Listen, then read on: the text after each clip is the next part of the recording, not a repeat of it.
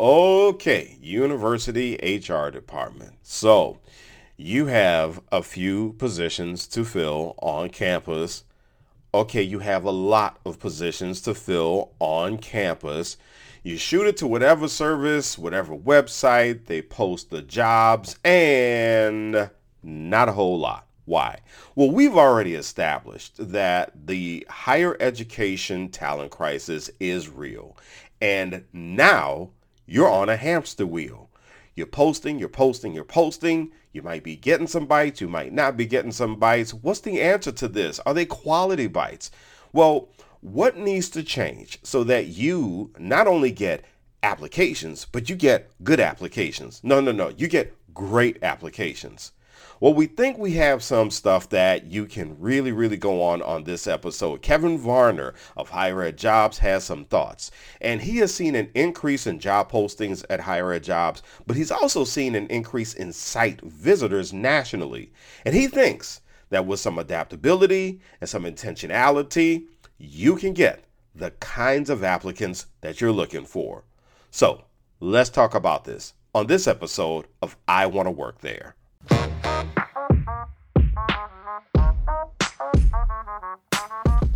No matter the institution, company, or organization, everyone wants to find the best talent, and everyone wants to keep their best talent. Higher education is no different. I'm Eddie Francis. I've worked in both talent acquisition and higher ed marketing. On this podcast, we're going to explore the ways to create a great experience for faculty and staff on your campus. Because in education, a great employee experience equals a great student experience. And who doesn't want that? We'll have some honest conversation, get insights from experts, and hear success stories from campuses. It's all about developing an attractive employer brand, something that'll make the people say, I want to work there.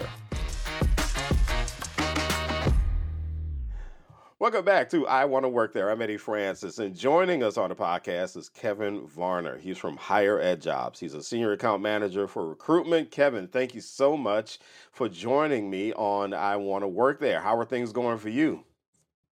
Things are great, Eddie. Um, thank you for the opportunity for us to share our knowledge and experience on your podcast. We're excited to be here. It's safe to say that there are a lot of people who use your service. When I thought about employer branding, I thought, you know, somebody from higher ed jobs has got to get a handle on something here. And one of the conversations that I had beforehand with one of the folks from Higher Ed Jobs with Amanda was about taking a look at the recruitment landscape for colleges and universities. And so right now, we have this talk, Kevin, about higher ed's talent crisis. With your experience, what are the general trends that you have seen that either support there being a talent crisis or maybe even push back against the claim that there's a talent crisis? Good question, Eddie. And yeah, we've we've been doing this for well over 20 years. I've been with the company over 20 years, so we've seen a lot over these last decades. I think it's safe to say there is a bit of a, a talent crisis right now. For some general numbers, jobs posted to our site, I think from 2019 to 2022 have increased by over 60%. However, the overall size of the higher education workforce has actually declined a little bit over that time since the pandemic. While I'm comfortable saying that higher ed jobs is one of, if not the leaders in higher education recruitment, our audience has also increased over this time, but it most certainly hasn't increased as as dramatically as we've seen job postings increase. So yeah, there are a lot more jobs out there than there used to be and not as many eyeballs to look at those jobs. So it makes sense that all that traffic and the applicants are getting spread out over a lot more job postings these days.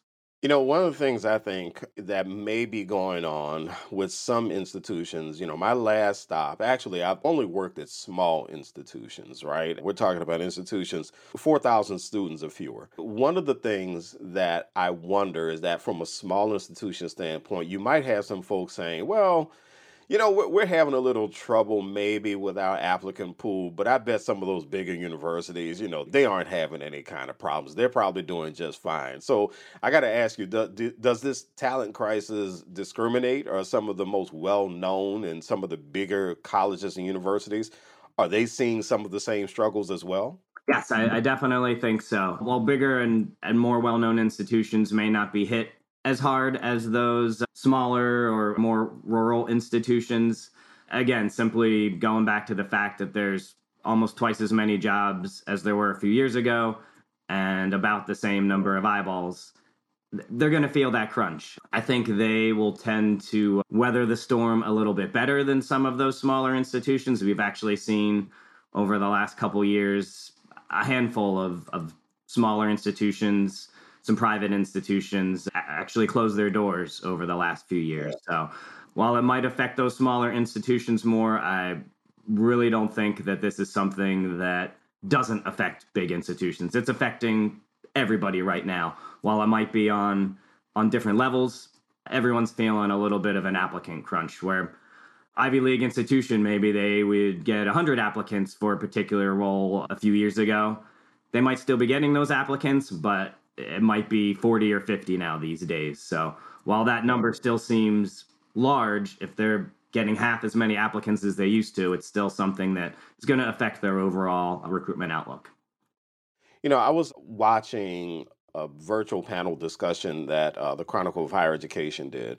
One of my colleagues who hosts a podcast on Enrollify, her name is Jamie Hunt. She was a, a guest on one of these shows, and she hosts a podcast called Confessions of a Higher Ed CMO. And uh, Jamie said something very interesting during that panel discussion, as she was one of the panelists. She said, that she has seen a reduction in applications, probably going from like 300 to 30 for the same kind of position in a few years. But she saw that those 30 were really qualified. Here's my thought though, and I'm curious as to what your thought might be here. My thought was that's great that you have those 30 qualified, but that's also probably 30 qualified people who know that they can go anywhere at this point because they might be just as desirable at one institution, you know, as they are at another. And on top of that, they may have remote options that they could take advantage of. I'm just curious, just the experience that you've had, the activity that you've had on the website do you have any thoughts about that by any chance?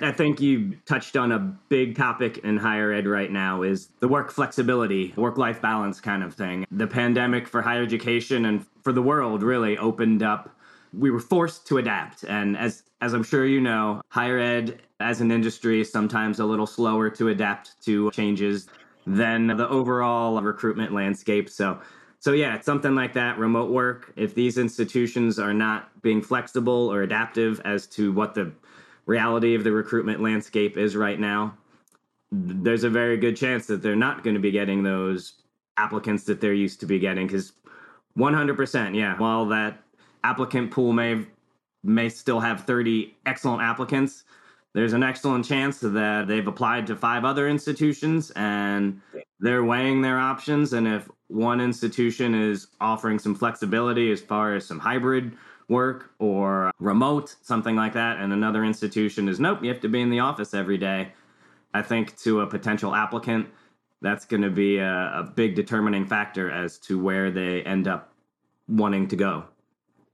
Yeah, and this is such a paradigm shift for higher ed. I mean, I have to imagine also that there are probably some institutions that have finally, like a light bulb went off with them and they probably said, you know, we have to do better on our reload packages and stuff like that. So I have to imagine that that's also how they're really competing. Some of the institutions that might be a bit more forward thinking, I might they might realize that that getting great talent is much more of an investment that they probably were used to doing before. We'll see how how it works out with these smaller applicant pools for a lot of folks. Let's play a game. What keywords does your website rank for? What doesn't it rank for that you think it should? What are a few opportunities you could be winning on if you tweaked some website copy? Okay, how'd you do? Not great? That's okay. Because our friends at DD Agency want to answer all of those questions for you and then some. DD Agency is a higher ed specific marketing technology agency that has conducted countless SEO audits for colleges and universities across the country. In these audits, they detail where you currently rank what you could be ranking for, exactly how copy should be tweaked on website pages, and much more. If this sounds like something you could benefit from, give those folks a ping and be sure to mention that Enrollify sent you to claim a 10% discount on any of their SEO offerings. Head on over to enrollify.org slash DDASEO or simply follow the link in the show notes below that will guarantee you a 10% discount off of your audit. Again, head on over to enrollify.org slash DDASEO to learn more. Now, on to the show. I can tell that many colleges and universities are still hoping for some great talent through good old post and pray, as we call it in recruitment. Posting a job, praying that some good candidates are going to fall in there. So, first things, is that something that you have seen in your experience that a lot of colleges and universities they might rely a little bit too much on post and pray and if so if that is something that you've seen should institutions considering in, considering investing more in recruitment, whatever that looks like for a campus. It could be outsourcing or maybe hiring recruiters to work at a particular institution. So, first of all, have you seen a lot of the post and pray thing?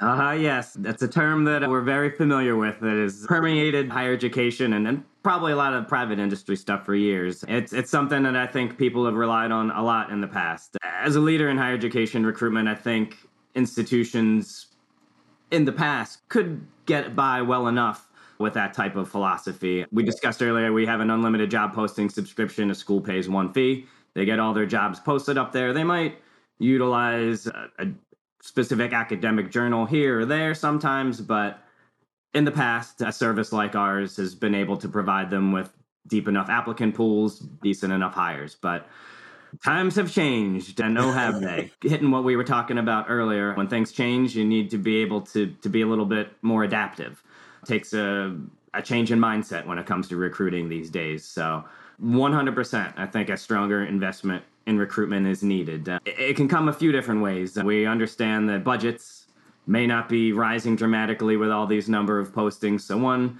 in my role, one of the main things that I push is utilizing the products and services that you have already paid for. A couple examples is that our subscription comes with an institutional profile or institutions can put up a little blurb that tells you more about their institution, why it's a great place to work. Include images, logos. We actually, in the past six months, did a, a pretty big redesign and enhancement of that profile so our employers can kind of brand themselves a little bit better to potential applicants. And utilizing something like that to uh, get the word out about your institution, why it's a great place to work. We have a resume database access that comes with the subscription. I understand that it takes more time to do a little bit more of a proactive search, but again, drastic times take drastic measures. Utilizing something like this, especially when they've already paid for it, is in my mind becoming more of a vital component these days. I've done more resume database tours in the last year than I've done in probably the 10 previous years combined. So, taking advantage of things that they already utilize have paid for and have available to them is is key. If an institution has extra budget for recruitment and employer branding, now is the time to use it. Job posting upgrades that target specific types of recruitment, uh, employer branding campaigns where you can do an email campaign or a banner ad campaign to um, strengthen strengthen that employer brand to complement the recruitment advertising that you're already doing, kind of the one two punch of posting those jobs, but also advertising your institution overall as a great place to work. I think that's something that schools pretty much have to get on board with with utilizing these days. It does sound like regardless of whatever an institution is thinking about doing it, it does sound like there has to be some level of serious consideration when it comes to making an actual investment um, in making sure that they can strengthen their talent pools, whether it is through some sort of service in one way, another service in another way. It sounds like a lot of institutions, based on what you're saying, they have to really, really seriously consider where that investment needs to go and making that investment in some way. Most definitely, yeah. And before we jumped on this, we were talking about how some schools don't even have any employer branding processes or campaigns. And hopefully, schools are learning and adapting. Um, we found that schools that add display advertising in addition to their recruitment advertising, they help attract more candidates. Our audience is is a high quality audience. pretty much everyone has experience in the higher ed workplace, so it's a relevant audience. So people that do that type of campaign are reaching the right people. As we've kind of talked throughout this podcast, job postings aren't enough right now, so you need to give people a reason to work at an institution. Talking with our marketing team, we recently had an institution that was advertising on our site doing some employer branding. They saw over a 100% increase in the number of apply clicks that their open positions were receiving. So, doing that kind of hiring or branding campaign in conjunction with just posting those jobs is a major boost to their overall recruitment outlook. What does that, and I think this is something that institutions need to hear. When it comes to actually making an employer branding look, from where you sit, how does that look? Is it an institution saying, I mean, for all intents and purposes, is it an institution saying very simply, this is why we're a great place to work? Or is it just them doing an overall value proposition that may have already been baked into their rebranding efforts? Is there something specific that they say about the work experience based on where you sit?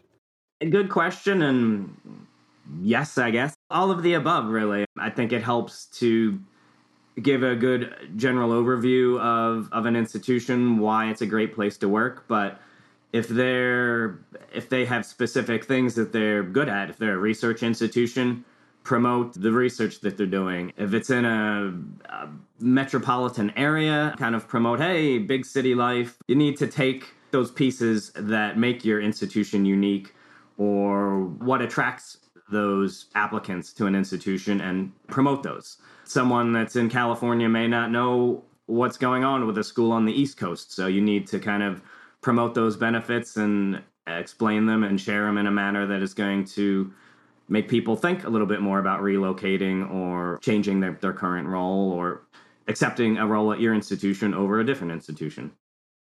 So, on the podcast, one of the things that we try to provide colleges and universities uh, are, are, nuggets to establish or improve their employer brands. And so, you just talked about institutions that may go the extra mile to position themselves by showcasing whatever that value prop is, whether they're research or they're in a specific area. What about what you would like to see? Like, if you're sitting there, or your teams, Kevin, if they're sitting there and they're looking at the institutions that approach higher ed jobs and say, hey, we want to partner with you, and you're working with them. What are some of the major things? What would you like to see them say? Like, if you have people coming to you saying, I really wish they would do this, this would be such a better piece of artwork if they did this, or, you know, this would be a much better post. What are some of the things that you've heard your team say that they would like to see more of? What would you like to see more of? Okay. With with my role uh, focusing specifically on recruitment advertising, one of my big pet peeves is the way they present their jobs, the job description itself. These days, automated job posting processes are pretty much the norm as far as getting an employer's jobs onto a site. I think these days over 90% of our content is on some sort of automated platform. Not sure if you're familiar, but a, lot of the applicant tracking systems that these institutions use they're not uh, they're not built with um, like a marketing component in place. So they'll have weird fields that make no sense. They'll have abbreviations. Oh, I, when you when you see a job title come through and it's like three abbreviations in a row and you can't even determine what that posting is, it irks me a bit. I mean, you need to be clear. You need to be concise. You want to write that job description with a, a marketing mind. You want to. It's it's an advertisement. You're trying to get someone to to take that next step or have some interest in your institution. So rather than just doing verbatim all these fields that may not really even tell you what a job is all about, I think that writing a clear, concise job description is a is a big piece that institutions could really work on these days. We kind of talked about some of the other stuff already. If budgets are, are flexible or whatnot, complementing recruitment advertising with a branding campaign is an excellent way to complement that recruitment advertising. Kind of focused on it already again, the, that work flexibility. If institutions aren't adapting to the new work environment, chances are they're going to get left behind when uh, they're running these ads and, and trying to attract uh, top talent for their openings. So those are definitely a few of the things that I think institutions could do to help improve their overall recruitment outlook. Mm, it's going to have to be a little bit more intentional, people. A little bit more intentional. Kevin, thank you so much for joining me on I Want to Work There. Kevin Varner, he is the Senior Account Manager for Recruitment for Higher Ed Jobs. Again, Kevin, thanks a lot. Really appreciate the time. And, and likewise, Eddie, thanks for your time, and uh, it's been great being on this.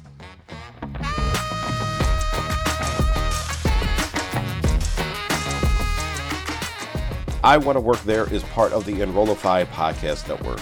If you like this podcast, check out other Enrollify shows. The Enrollify Podcast Network is growing by the month with all kinds of marketing, admissions, and higher ed technology shows. And they're jam packed with stories, ideas, and frameworks, all designed to empower you to be a better higher ed professional. There are some great industry voices that you can check out, like Terry Flannery, my good friend Jamie Hunt, Allison Tercio, Corinne Myers, Dustin Ramsdell, Jamie Gleason, and many more. Learn more about the Enrollify Podcast Network at podcasts.enrollify.org. Our shows help higher ed marketers and admissions professionals find their next big idea. So uh, come and find yours.